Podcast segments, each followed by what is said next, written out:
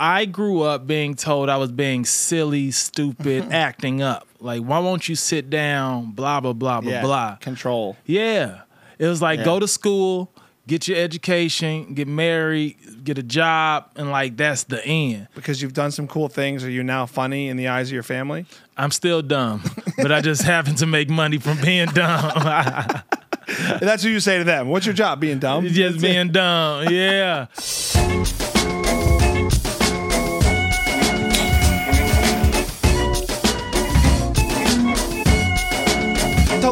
welcome back to the pop up with Paul and friends. You made it for another episode, or you're here for the first time. Regardless, I'm grateful you're here, listening, watching, subscribing, whatever you are doing. We're here having great conversations in my studio every week.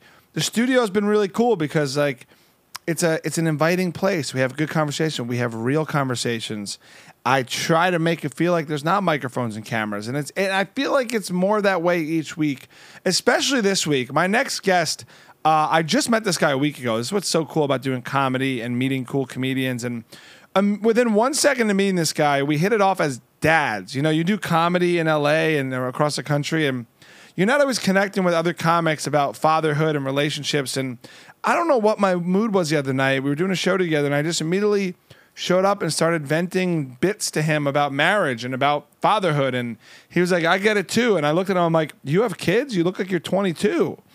Uh, but he's got he, he he's a father too.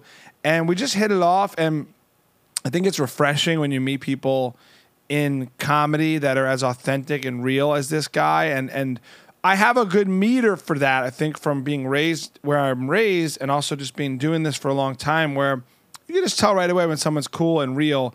And he totally was that. And I want to make sure I get his resume right because. First of all, you've probably seen him in commercials. This guy's done more commercials than anybody I know. So you recognize him. You'll be like, oh, that guy, I've seen that guy. He's done a lot of commercials. He's such a great actor. You've also seen him in Distancing Socially, Bandemic, Double Jack, Alone in the Apartment, The Goldberg, Snowfall, Henry Danger, The Larry D Show. Also, some of you might remember him when he got his start in the BET reality show College Hill, which put him on the map years ago. This guy's been in and around show business doing very cool things for a very long time. And I'm grateful to meet him in the stand up scene that he's been a part of for a long time to come in and chat. Guys, put your hands together for my new friend, Willie Macc. You got a face for TV. Wow. Man, I'm working on it. You know? this industry is something. I've been close to having my own show at least four times out here. I had a meeting yesterday with a guy uh, who is might have me do like a small thing in Vegas for like three months with Nice. Cirque, de, Cirque, Cirque du Soleil. Ah. So they're doing like this uh, variety show, and they're looking for a person to host this particular act. So it'd be like the acrobatics mixed in with like uh so they got they got a major headliner. They, he didn't tell me who it was. Mixed in with some other uh, magician variety acts, and uh, I was recommended as a host. And so we'll see. That's I would awesome. love to do Vegas and just be out there yeah. to it's 25 minutes up top and just keeping the show going.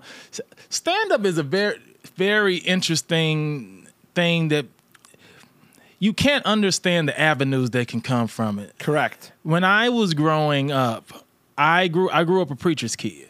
So I grew up being told I was being silly, stupid, acting up. Like, why won't you sit down? Blah blah blah blah Yeah. blah. Control. Yeah. It was like Yeah. go to school, get your education, get married, get a job, and like that's the end. Then I move out here and find out the goofier you are, the funnier you are, the more money you can make. Yeah. And I'm like, oh shit. I've been a comedian my entire life, but I was just called dumb. So it's not that I was dumb, I was just funny and it was just it was just tooled the wrong way. Yeah. And it just was, you know, so there's something about coming out here and, and discovering this is the town to do it. I think here in New York, where you figure out who you are, what you want to say, Mm-hmm. Yeah. and then you can get the opportunities. But to your point, the world has changed because I did read up on you and your bio, and I know you said that you're working towards your own show. When I see you, I go, "Where is his sitcom? Where is his show?" I get asked.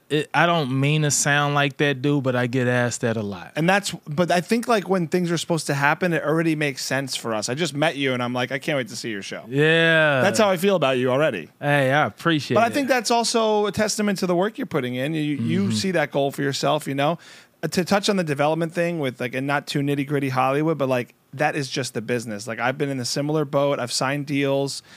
It's so funny too. Like the excitement levels change over the years of being in this business, right? It's like, oh my gosh, I got this. This is it. Yeah. This is the moment. I'm gonna. I'm gonna. Everything's gonna change. And then a week later, you're like, "Oh man, uh, nothing changed. Nothing I, uh, changed. but I bought some stuff. yeah. Hey, oh, yeah. I've had dates blocked off. Like, hey, Willie, block out this date to this uh, day. know. You'll be going up and da da da. I'm like, what? Yeah. I'm calling all. I'm calling my dad. I'm calling all the prayer warriors at the church. Like, everybody pray on three. Just as- Has your family accepted? Like, are you now not dumb because you've done some cool things? Are you now funny in the eyes of your family? I'm still dumb, but I just happen to make money from being dumb. That's what you say to them. What's your job? Being dumb? just being dumb. Yeah, yeah. I, and it- feels good to now be at a point where I've made more money than like let's say my parents now and all of that, Mm-hmm. and now I'm able to be like, see there, it, it pays to be dumb, Yeah. but it, it it it doesn't feel like this anymore because they parents something happens when they get older that they get softer. Uh, yeah. Like my parents have gotten softer. Like they don't remember spankings. They don't. Really, I'm like, yeah, ma, you made you made me and my brothers walk.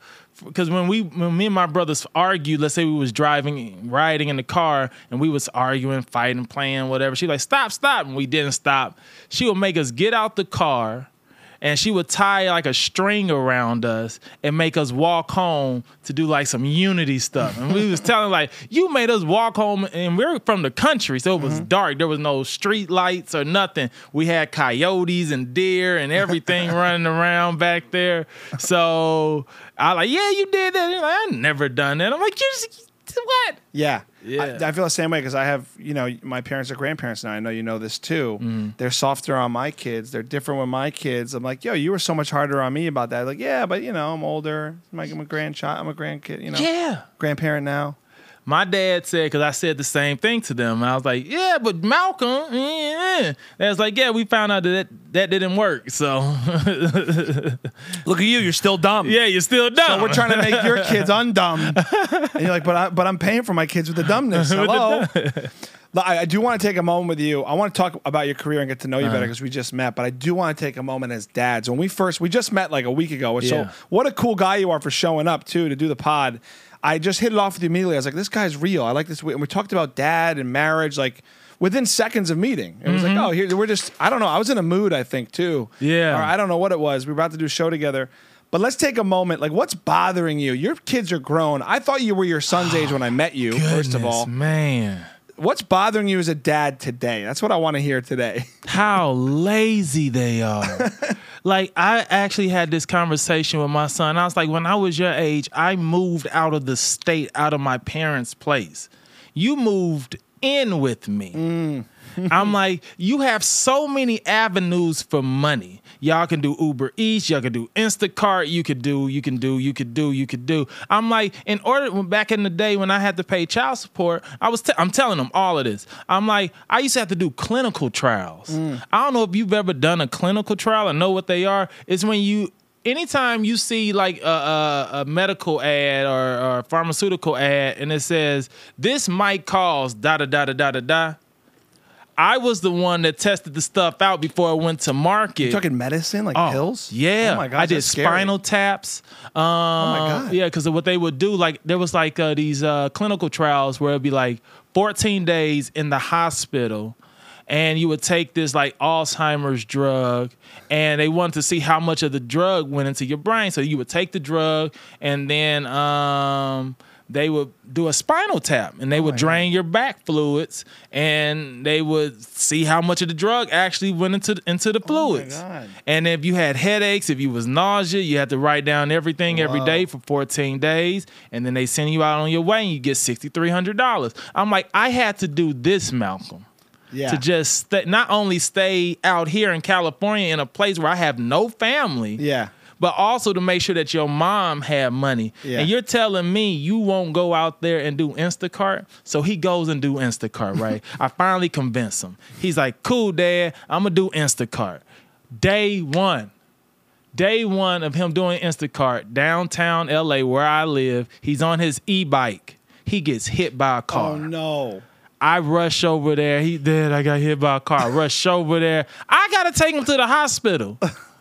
this all this all these months of me getting on them for getting a job. I'm like, bro, Now you're losing money with a hospital. Now bill. I'm losing even more that? money. Oh my gosh. That's ridiculous. this is the type of stuff that frustrates me. Yeah. Because he wants to hustle. He's like he only he wants to do music. I'm like, I want to just do stand up. Yeah. I mean, I've been blessed now to be in a position to only where I can only do stand up. Yeah. But I it wasn't always this. Right. So I think that's probably one of the hardest uh, things. But that's also partially on me.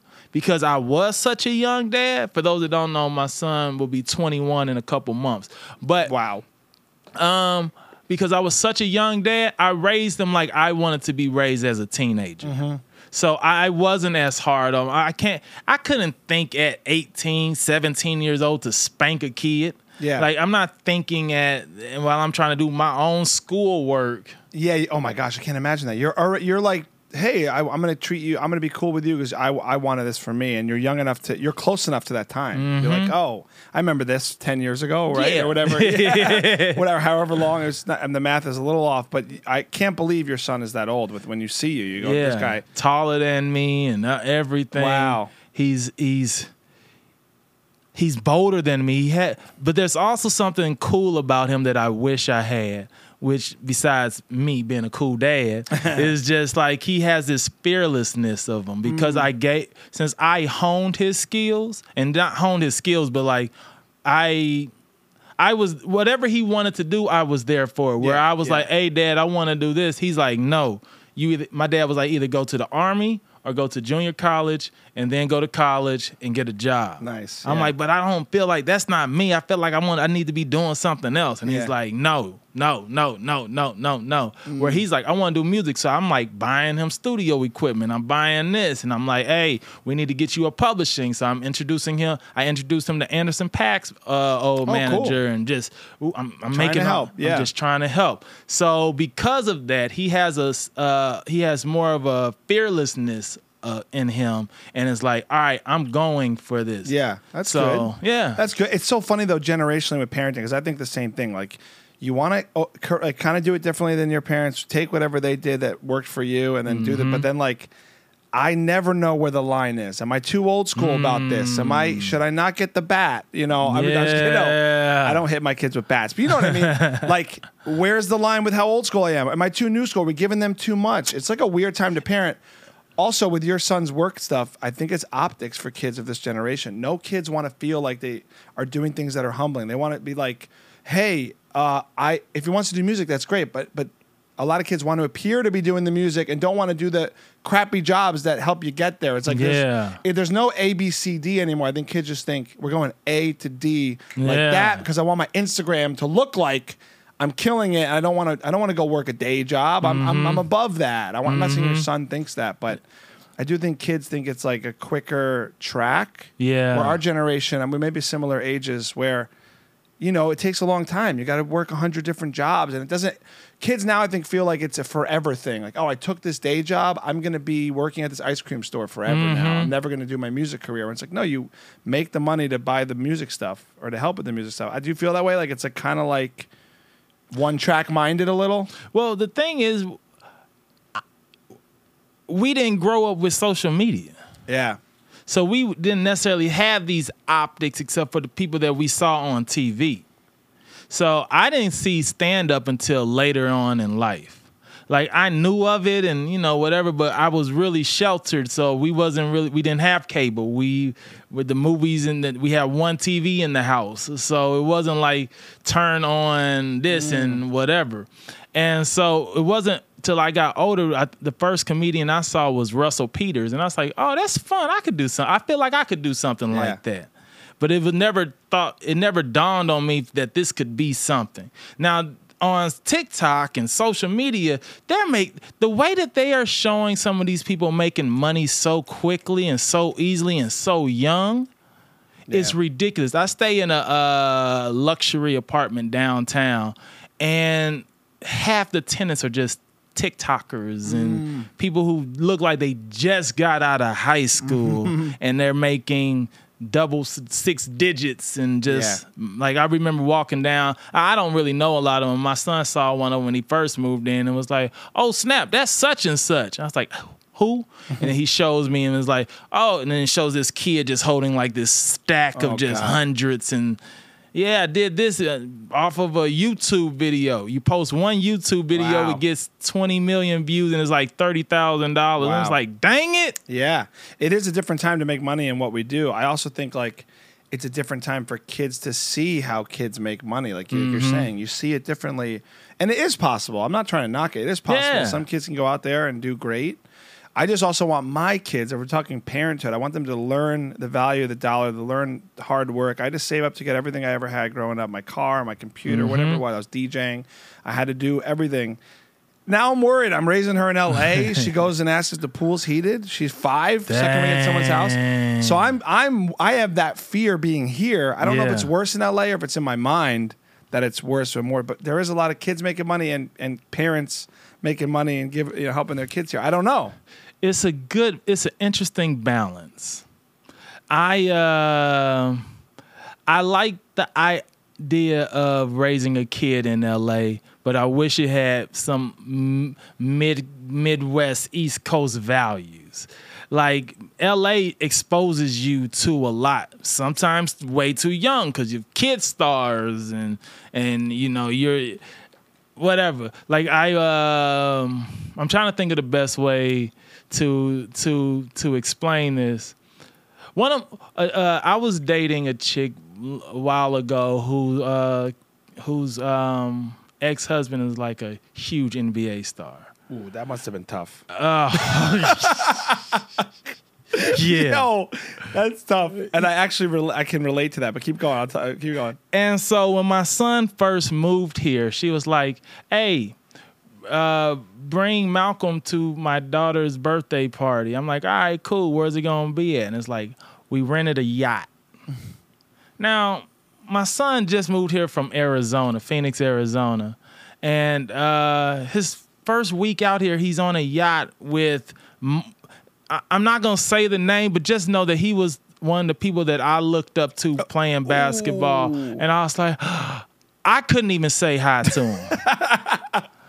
and my son's hanging out with him, and I'm like, ah, That's tough. Wait, how did you? I wouldn't get over that with if I was dating her. I wouldn't be able to get past that. Was it? It must have been tough. I don't want to. Oh, I bring it up to her all the time. It must have been a tough little like. Oh, by All the way, the my time. he- you know your ex is my hero. I tell her all the time, like I'll see her, and I'm like, "Can you can you get his autograph with for?" for There's also a cool flex on the other side of it. it. Is like, yeah, you know, I'm I'm the rebound. I'm the rebound. I'm the I'm the rebound. rebound. Hey, Get that rebound, man. yeah, that's funny. I'm taking this off. I think I'm. Uh, Sweating. sorry, you know we are in a hot, it, it, this time of day. It's the hottest time of day in the valley. The So valley you tell is- me, you tell me if you get too hot, we'll take a break.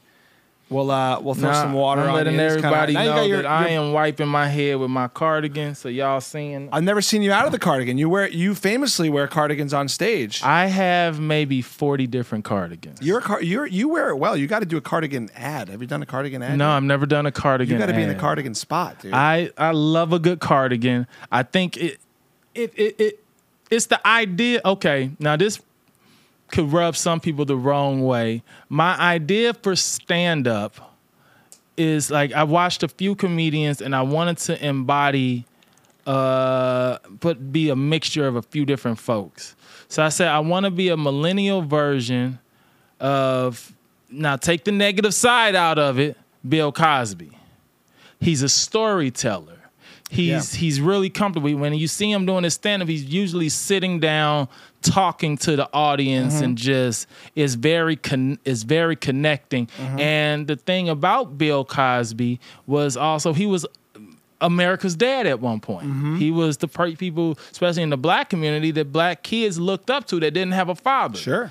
And so I was like, hmm, him and then Bernie Mac. That's where I got Mac from in my name. Mm. I met Bernie Mac on the Bernie Mac show in like 2000, I think 2007, six, seven, one of those. I was talking to Kellita Smith, who played Bernie Mac's wife in the Bernie Mac show. And uh, she was like, Where are you from? Because I used to have a really big afro back Yeah, in the yeah. day. And she's like, You look really country. and I was like, Oh, I'm from St. Louis. She's like, Oh, my assistant's from St. Louis. So she brings over her assistant. And as I'm we're all talking, Bernie Mac comes out and he's like, Who's this melted milk dude y'all talking to? and uh, he was one of the coolest people that I ever met. And I was like, whoever this dude is, like, I'm gonna start studying him. And so I studied the way that he got his show. So he famously has this joke about his three key about three kids, and he was like, uh, it was the whole milk and cookies bit that he did on the um, Kings of Comedy. And then I watched his documentary, and I found out that that story belonged to somebody else. And Bernie Mac asked, it was like his friend's story, and his he, Bernie was like, "Can I take that story and take that up on stage. And his friend was like, God, I don't do stand up. I don't care.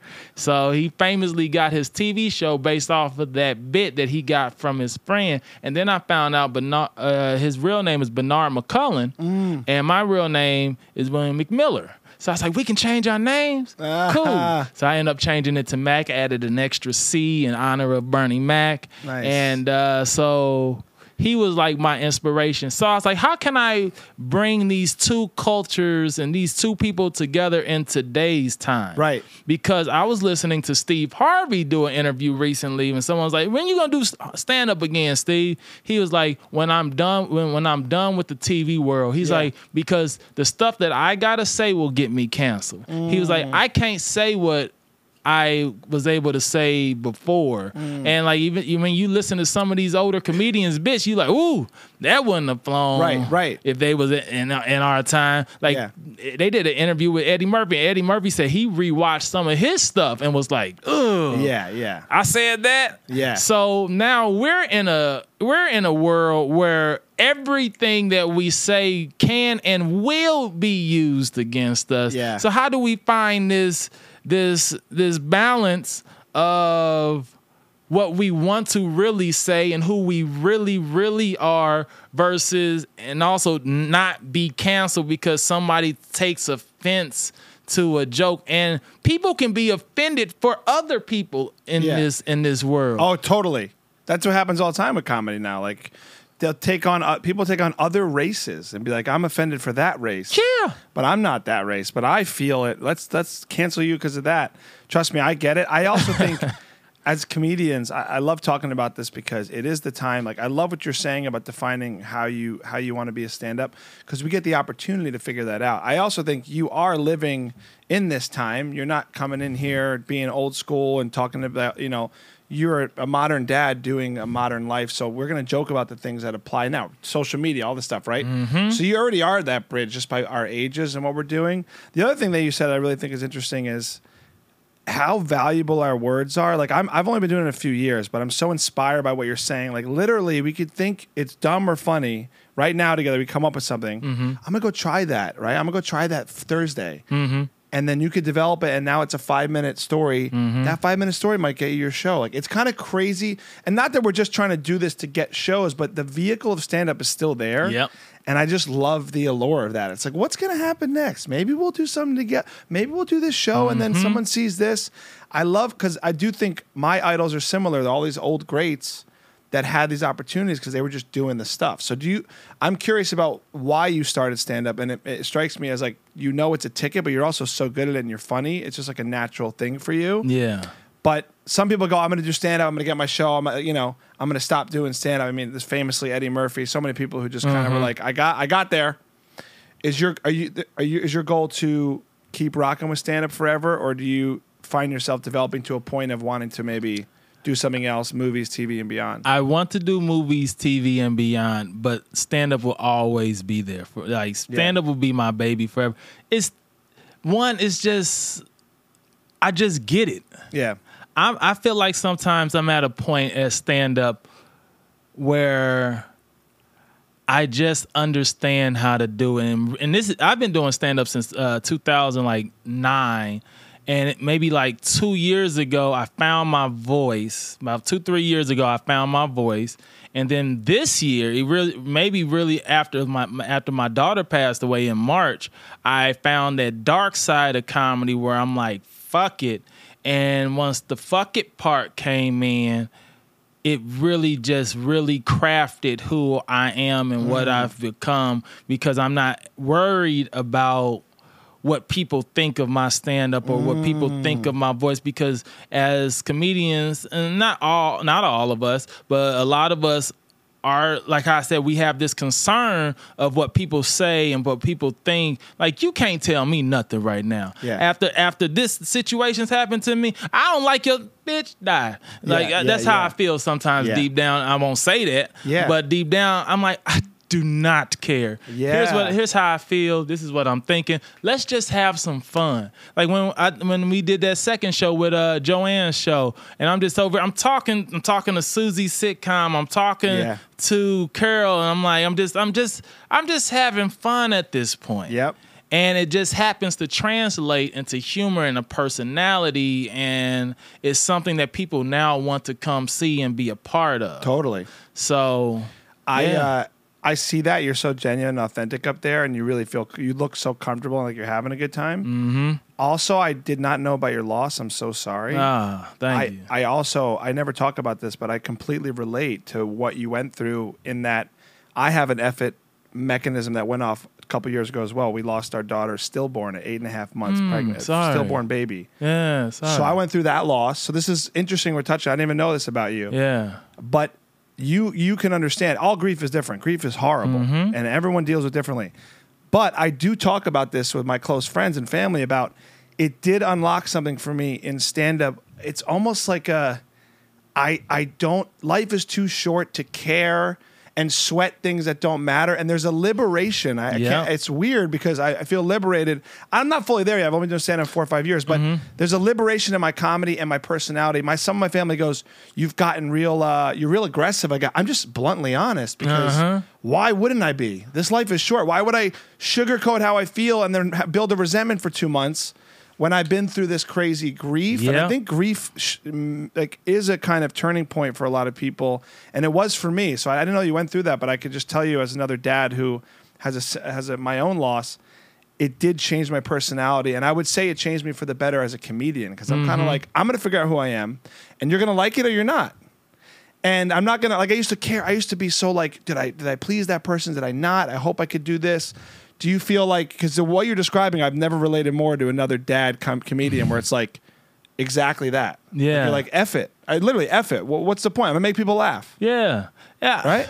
We people care if people care about the wrong things. Yeah.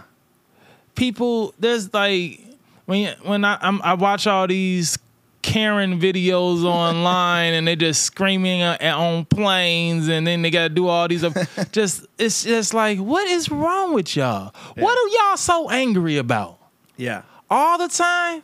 Yeah. Are, are you honking at? I I get some honks um, while you're driving, but I'm like, like people be like, "Willie, honk at that person." I'm like, "Nah, why?" I'm like, I, I, I, "They, nothing, nothing matters." Yeah. And because of the, I don't know if it's if it's good. Maybe as I've numbed myself out to a lot of things, but it is a honesty thing Yeah. where it's like I'm just being honest. I, I'm tired. No, I've been saying no a lot more, Yeah, and it same. feels amazing. Yeah, it comes from this place though of like if you can go through such a tragedy and you you see it just is a perspective leveler, Mm-hmm. and I do think perspective is important for everybody, but I haven't lost that perspective since that event for me, where Mm-hmm. it's like, oh wait, it's still right there, top drop of it. You brought that up, like, yep, it's right there. And I'm human. I'm gonna get. I'm gonna flare up. Obviously, I'm gonna get have little things. You know, I'm still married, so I'm I'm, I'm with a wife all the time. Things pop up in my human nature, but we do. We even talk about our daughter. We go, hey, let's just let's level this perspective. Yeah, yeah, yeah. Rosie, Rosie perspective. That was her name. This is, this is what we're. This is this is what life is about, right? Like let's just not sweat the dumb stuff. I know? one of the things that helped me get through my grief was uh two things. One so my daughter was 17. She had uh she had um fibromyalgia. She had lupus, and she had some autoimmune disease that the doctors couldn't figure out. So when she passed away, the first you know few weeks, it was just I just couldn't stop crying. I still cry every once in a while, but at this point, I was ah all the time. Mm-hmm. But then I was like, she's not in pain anymore. Mm. She's not going through what she'd been going. She was in a walker. She mm. was she lost her hair, and I was like, she gotta be miserable. She's hell. I get it. I get you wanting to be out to get out of here, and you you was able to. Somebody's still living in pain every day. I've Yeah. had toothaches where I wanted to die. Yeah. I've had surgeries and then wake up from the surgery. I'm like, ah, Yeah, I couldn't yeah. imagine that being a everyday thing, every step, and blah blah blah blah blah. So that woke me up to a point, and then I said to myself, how dare I think life shouldn't happen to me? Mm. There's people that go through this stuff every day. Yeah. Mm. Guess what? My number was called. My number got pulled. You, you see the stuff in Maui, you see the stuff that happens overseas. Like I'm still, my mind is blown by this war in Ukraine and Russia. It's like, what is what's happening over Mm-hmm. yeah, there? Yeah. and and you know, and the news is becoming more graphic. So you're seeing like the actual bodies, and you're seeing actual. Yeah. And I'm over here like, damn. Yeah. Yeah. And this happens to me. It was my it was my turn. It sucks. I hate that it happened. I Yeah. miss her all the time. I have a lot of regrets as a father, which mm. makes me softer on my son sometimes mm. because he like there were so many things I told her that I'm gonna put I put off with her that I said, wait till daddy gets another commercial. Mm. Wait till I get once I get this TV show, baby girl, we gonna live it up. Yeah, And I had the money to do it anyways, Yeah, but I yeah. always wanted more money to really secure the Sure, bag. sure. And then boom. And I'm like, Yeah. I didn't do any of the stuff that I promised her that I was gonna do. Yeah. So now, like the perspective, I'm like, all right, what's everything that I wanted to do? I wanted to travel more, so I'm gonna travel more because I was always what they call a LA comedian. Because Mm. I wanted to just be in LA because I make more money in LA. I Mm-hmm. do a lot of commercials. That's my bread and butter. So I'm like, I'm just gonna stay in LA and I'll do I'll be the man in all the clubs and blah blah blah blah blah. So now I'm like, all right, I never performed in New York. I'm gonna get out of here. I'm gonna go perform in New York. So I'm performing in New York for the first time on September 21st. Oh, nice. Yeah. It's my city, man. That's great. Yeah, that's where. Did you start stand up in New York? there. Yeah. Well, where are you performing? Uh, I gotta look it up. It's this guy. His name is Vic. Uh, oh, old Tony Vicky's? No I'm kidding.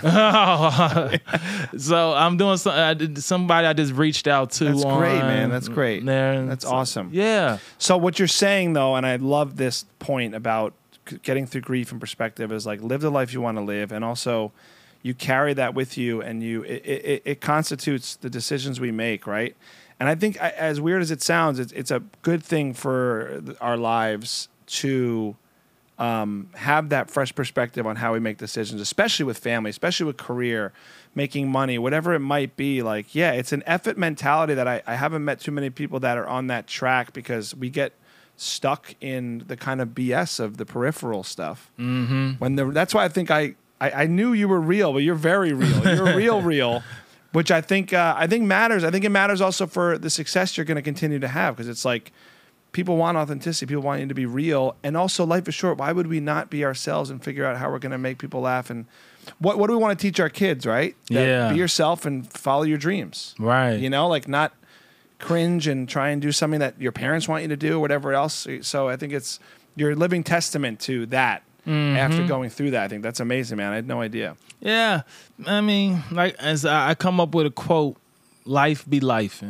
I don't know if I came up with it. I'm sure somebody else has said it before, but that's that's that's that's the only way. That's the best way that I can describe anything. Boom! This happened. Life be life. Yeah. Oh man, such and such is pregnant. Damn.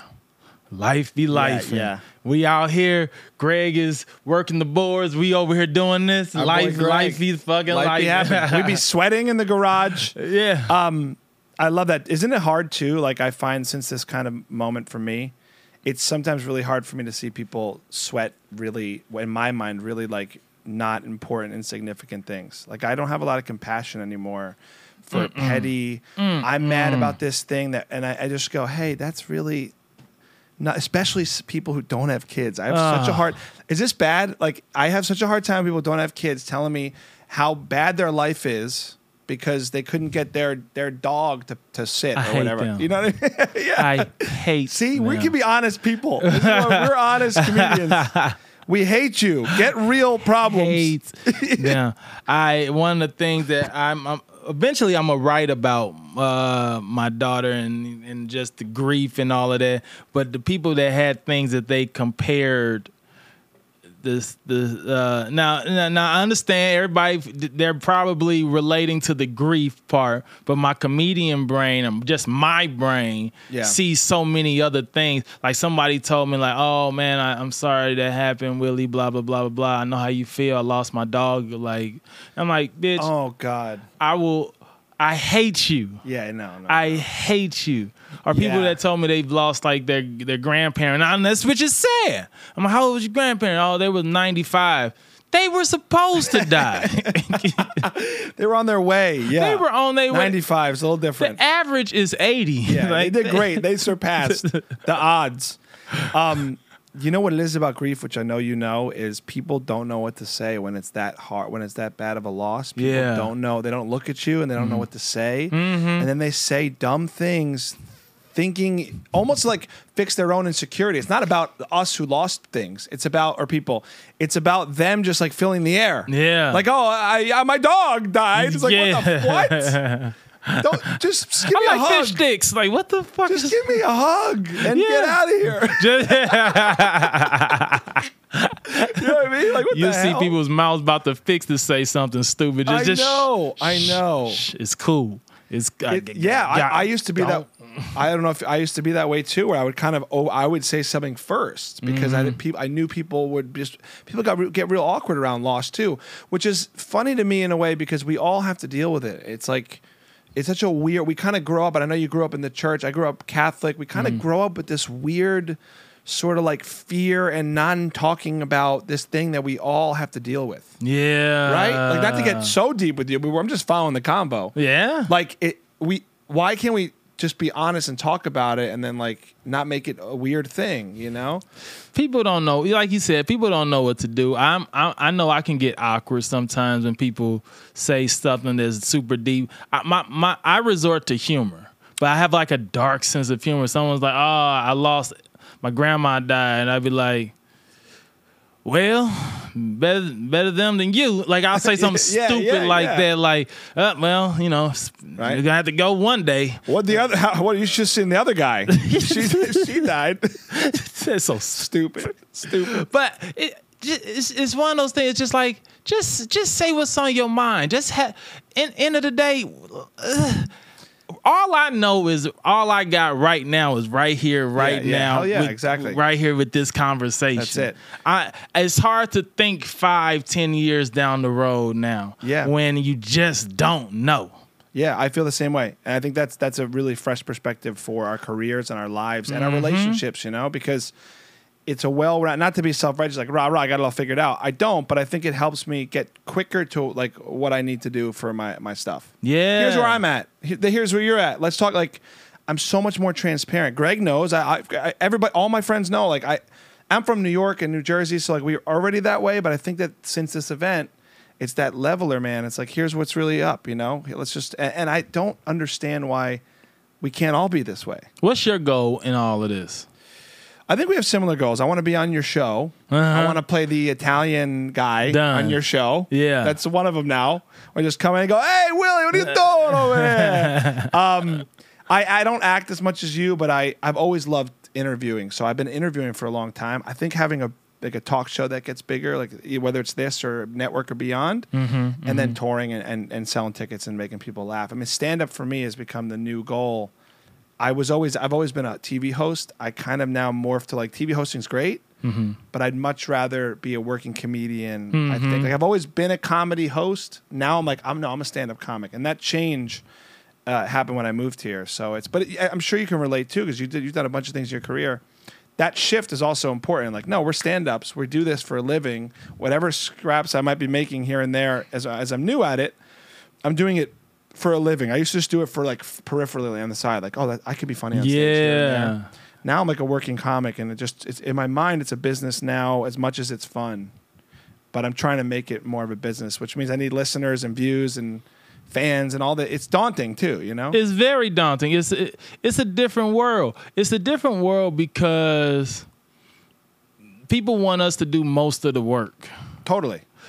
Like back in the 80s, and 90s, how did people promote shows back then? Like the, now they were like like I, I had a, uh promoter get on me like, "Can you make this a post on your page?" I'm like, "I'm doing this as, a story." And they're like, "No, can you make it an actual post?" I'm like, "You're not even paying me for the yeah, show." Yeah, yeah, that is value. Yeah. I'm not. I'm not just posting this in my timeline. Yeah. I'm like, Yeah, yeah, you're not even getting paid. I mean, there's value. Kevin Hart famously, actually, I remember this story about Kevin Hart. Um, I used to know the guys at Caroline's in New York, where he used to drive from Philly and do his shows at Caroline's, work it, brand new kid doing it. Stay after every show. He talked to every single person in the crowd. He would get their contact. He started a mailing list first, I think. Then he started a social media list when that came out, right?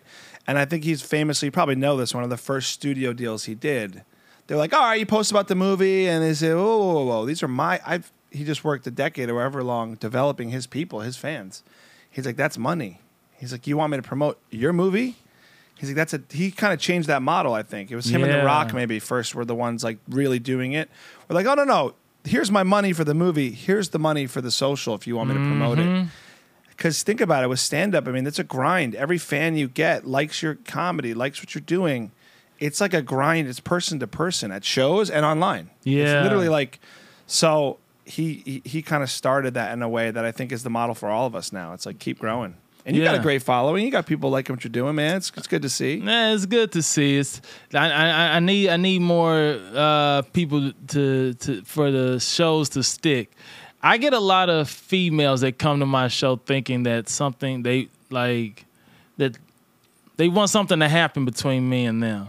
You you got to use that, man. Not a lot of comedians can pull the sexy thing. You got to use that and abuse it. That's why I wear cardigans, man.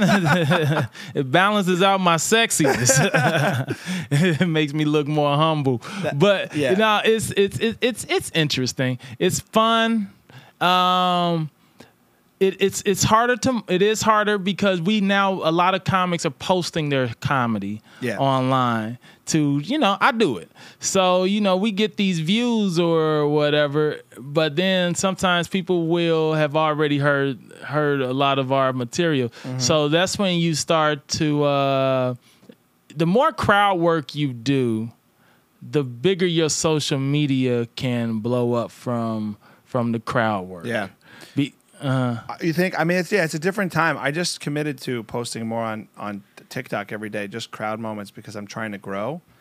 But I also am not that territorial about material anymore because the way I see it is like it's a different generation. It's disposable. So like even if you post, I know one comic I've seen his one joke every every other week for like uh, six months. Like Yeah. it's a growing thing now. It's not. It's disposable. You saw it this day, you throw it away. The next time you do something, new people see it. So, but I, I used to be very territorial about what I shared. Now I'm like, I don't care anymore. Like I just want to grow, and I, and, I, and hopefully my material is going to only morph in a year. Like I'm trying to write more. I know you had a writing session earlier, so I'm Yeah. sure you're writing a lot. I'm writing on um, me and my writing scripts. Yeah, it's, getting ready for this whole crazy strike to be over. Smart to be prepared. Yeah. Be prepared. Yeah, I'm in a writing program right now, and uh, it's called Black Boy, Black Girl Writes, where they putting uh, people of color, black people, in writers' rooms. nice. So the, the goal is to just put my story out there. Yeah. I, and I also look at the things that's happened to me in my life as something that I will be able to pull from so that I'm able to tell more people. Totally. Well, you have it, man. I mean, I, I've only seen you perform a couple times just last week, and you're just so genuine and real, and so mu- having so much fun. I always watch other comics, and I I don't watch like, you know, some people could be competitive. I really feel like a student. I think I'm always going to feel like a student. I love seeing other comics be like, oh, that guy does that well. That guy does that. That girl did that. Oh, I like that. I want to try and do that more in my set. You are having so much fun. Yeah. And I think that's such a big part of this business, specifically stand up. we get so in our heads with our material and we just want to do well. Yeah. But I try and tell myself every show, have fun. And I watched you the other night when you were hosting a show, the, the night before you did a set.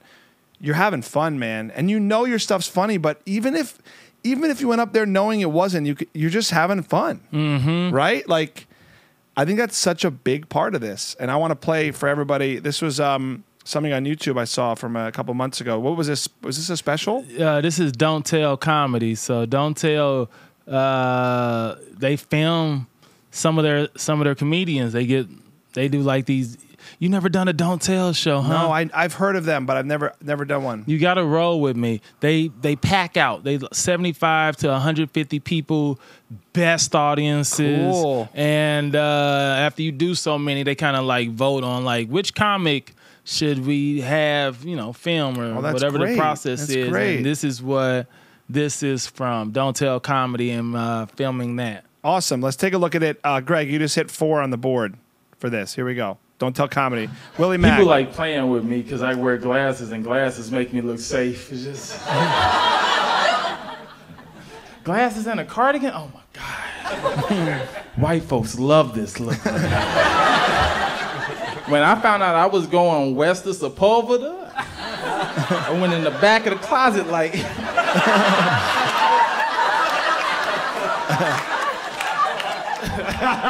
That's what I mean. See, I love that. They love this. I know what glasses make me look like. If I take my glasses off and look at everybody like this. yeah, yeah, yeah, yeah. it's this angry black guy that's on stage. But if I keep this face and put my glasses on, now I look like I'm thinking about something.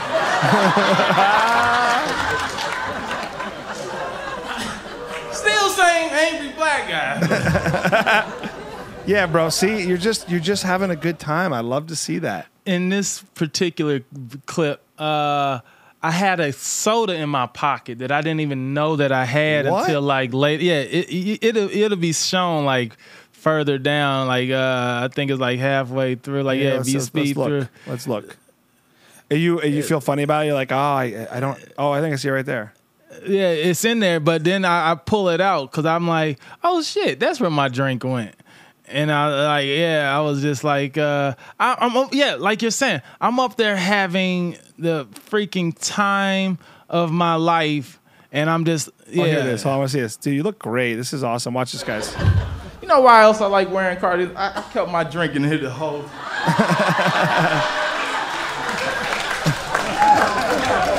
this is a utility card. one of one.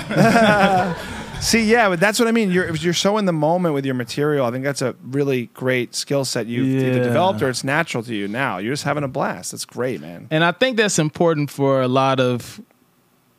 I'm gonna speak for myself. For I'm gonna say for comedians, but as a comic myself, I was like, what is gonna make me stand out versus all the other comedians that's out here? Mm. And one beside the material that is, a lot of it is relating to me and my life, but also there's this fun aspect to it. And when you're in the moment and having fun, you can interject jokes that you might have written, Yeah. but people won't know that it was already already written Mm-hmm, pre-written. So like if i sit people have already heard so many it's hard dating. People know what's gonna probably come blah blah blah blah blah. And you mm-hmm. might have your own it's hard dating bit. Or people have heard people have heard so many things so many times from so many comedians over the years. Like once upon a time 50s 60s you could just do one of those me and martha went to the da da da do do do do do do boom mm-hmm. it was just, it was just it. Mm-hmm. And people loved it. We'll watch some of that stuff now and be like god that's what that's what comedy was Yeah. back then. Yeah. Then in then in the seventies, eighties, you know, it started to get a little bit more raw. But after a point, everything's kind of been said. Sure. Like I'll tell a joke about my son and be like, "Yeah, it's hard raising a kid because of this, this, this, and that." Somebody be like, "Oh, such and such said that back in the '90s." I'm like, "Do you think he's the only person that's dealing with Yeah. a badass kid?" Mm-hmm, like, mm-hmm. so now what can I do to make myself stand out even more mm. than the material that? Because if I talk about smoking a cigar, somebody got to smoke. I dated this white chick. Oh, here's another black guy that dated a white chick. So now I'm like, all right I'm gonna be in the moment, so people feel like I came up with this stuff. That's great. on the spot. So I'm Yeah. like, "Are y'all a couple? Yeah, we a couple. Uh, I would. Wish you, you look like a chick that I dated before. Boom, going into my dated Yeah. That's the joke best. right there. If we're doing our jobs well, everything seems like we're just having a good time up there, Mm-hmm. and we're and we're just rattling off, and you don't know what was written, what was you know what wasn't. And I I'm love that. writing as I'm up on stage. Yeah, yeah, that's great too. in my head i'm going I'm like okay what joke can i do next like i have certain bullet points i'm like all right that comedian said something like this and it didn't work so now i'm gonna rearrange Yeah. i'm gonna take that out and maybe say it i'm doing this the entire time i'm up Yeah, I think that's such a part of the job. I've just learned as I've done it for a few years, like this, the kind of studying of the room in the night. It's like so much. It's it's honestly a lot of mental work. Like you're just kind of like, what's going on? And I feel like I have the worst shows when I don't pay attention. I'm just like I show up and I'm like, ah, la, la, la, and I, will make a joke. Happened in New York actually last show. Where like I made a joke about the one guy who was being loud in the crowd. It turned out like he like said a death threat to somebody at the set before. The whole crowd hated him, but I missed it. Mm. So I went up there. I was like, "Oh, this guy's funny," and like he was just, I was just reacting in my moment. So it's like you know, understanding Yeah. the overall night. That's what's so fun about it, man. I'm inspired by the way you work because it's like you're you're doing the thing. You get great material, but you're also you're having so much fun and you're very present and you're in the moment and you're writing the moments that will hit. Like I'm trying to do that now with the crowd too. Like, hey, how long you guys been together? Well, my marriage and and to your point about everything being said, no one said your story, no one said mine, mm-hmm. and that's what's fun about this too. yeah Only we can do our material, only us and only your material is going to get you a show. Yeah. that's that's what I mean. Like you're not if you're not going to pretend to be someone you're not. You know, Mm-hmm. I think the authenticity thing is so real with you that you're just on your way, man. It's happening. it's gonna happen It's happening, bro. it's happening Before I get you into an ice box and Uh-huh. cool you down, I do want to make sure people know all of your work. I feel like I see you in commercials every day. Yeah. So look out for Willie in every commercial. It seems Every like. Are you commercial. just the did you did you hit a stride with commercials? Where they were like, "This is the guy." I am that I'm one of the one I'm one of the few working commercial actors. Like there's there's a there's a group of us of us, but yeah, I'm one of the go-tos that people kind of look for. Like if you know that I'm coming in the room, you know you're gonna you know what you're gonna get. Yeah. I just get commercials. Commercials is just something that I just learned. I understand it. I've like I've done maybe a little over. I may I've done over fifty national commercials. Damn. And uh, yeah, like I said, got more coming on the way. That's it's, great. Is low key part of it is the glasses. I had a uh, casting director tell me I took a casting director's class, and he was like, uh, Willie, you got this amazing look, blah, blah, blah, blah, blah. He's like, but if you want to start booking more commercials, here's what you're going to have to do. And I remember hearing it. And if it was, if he said it now to the crowd, to the to the students, somebody probably would have got offended, and maybe I should have. But I want money, so I'm like, let's hear. He said you're gonna have to take the baritone out your voice, and you're going to have to talk a little bit. Fa- you're gonna have to talk faster and uh, maybe put some glasses on. And I said, and I remember saying in the class, I'm like, so what? You want me to act white? You know, got a mm. little chuckle from the class, but he said, yeah, if you want to book. And I said, what? He said, you have to understand this, Willie. All the production companies are mainly white. All the directors, mainly white. The advertisers are mainly white. The clients are mm. mainly white. He was like, so when they're writing these copies and they're going back and forth and they're reading it to themselves, and it's months of like a, a commercial copy takes like four months for it to go from Sure. idea to, and they hearing it, they hear themselves. Yeah. They're seeing themselves in it. Yeah. So they're like, all right, hey, can you read this with me? And so they hear that. They don't Yeah. hear, hey, I love this Coca Cola. They Yeah, hear, yeah. I love this Coca Cola. Yeah. They hear that. So I had to learn how to become a little cardigan and That's so glasses to soften my look and Wow. to soften my voice and to soften my appeal so that I'm able to do more commercials and become more of a commercial talent. That's so interesting and smart. Also, it's funny how you kind of make fun of basically what happened to you with commercials with your stand-up. That's exactly where that glasses bit come yeah, that from. bit's perfect. That's where that like- came That's from. really what happened in your career. Mm-hmm. Is interesting too, and kind of messed up that that's kind of what what has to happen for you to get the roles. I mean, it has to change a little bit, right? It's they're they're they're changing, Yeah. but it's not real. It's, uh, yeah. yeah. That's that's wild. But I also think you like you don't seem disingenuous by this look. It seems like maybe Like you, you d- It works, and I like it. but wait, your old school friends from home, do they think They you've shifted? me. They, cl- I was gonna say, do they think They call like, oh, me you." Hollywood. They they get they get them. I still have a friend that still wears FUBU to this day. Also, you losing the big hair too, Yeah. like I feel like that's something like you had that from home. I feel, had right? that. I had I had an afro for most of my life. I shot a uh, Credit Karma commercial, and they cut my hair in the commercial. Oh, cool. And so I was like, let me just keep it cut for like a year. Let me see what happens. So that's where my fro, my fro is Mm. right now. So I'm like, I got maybe another four months to just really. Sh- like, is this something I want to do, or do I want to grow my afro back? Yeah. So that's the stage that I'm at right now. I mean, you get to decide. You're also working enough. I think in the commercial world, people know you now. You've made a reputation. I'm sure you could even maybe morph more if you wanted at this point. Yeah. because you've gotten the work for so long. You know. Yep. Any crazy things that have happened from commercial work? Like, have you been? Has your face been on a bus or anything like wild like that? Or I think one of the coolest commercials that I think I've ever done is um I was I was the face of this brand called Pump Water down in New Zealand. We shot it in Sydney, Australia. So they flew me down to Sydney, Cool. shot it. So I, my face was on the buses. It was I we shot a bunch of ads. People dressed up as me for Halloween, and so I thought that was pretty cool to be like a spokesperson for that brand, and then see the photos and the people like I'm I'm the pump water guy. Uh, and I think so in New Zealand, if you follow rugby, the New Zealand uh, rugby team is called the All Blacks. And um, I remember going down there when we was while we was filming, and um, like I said in Sydney, and I guess the New Zealand's football team was over, or rugby team was over there playing, and everybody was wearing shirts that says "All Blacks, All Blacks, All Blacks," and I was like. Yeah, like I'm like this is the most wokest area in the entire world, and then something that I remember the director was like, "Willie, that's the football team's name." I was like, "That's what's up." uh, it's funny. That's awesome, man. I don't want to just talk about commercial work. I do also want to mention, you know, your acting work. You've been in so many things. You also started in reality TV, right? Was that where you started? I started in reality TV. It was a show on BET called College Hill. Yeah. It was the BET version of uh, the Real World. So they took uh, four people from the uh, Los Angeles and four people from the Virgin Islands, and we shot there in the Virgin Islands. Actually, I'll be in the Virgin Islands next week doing a comedy show. Oh, that's cool. Uh, St. Thomas.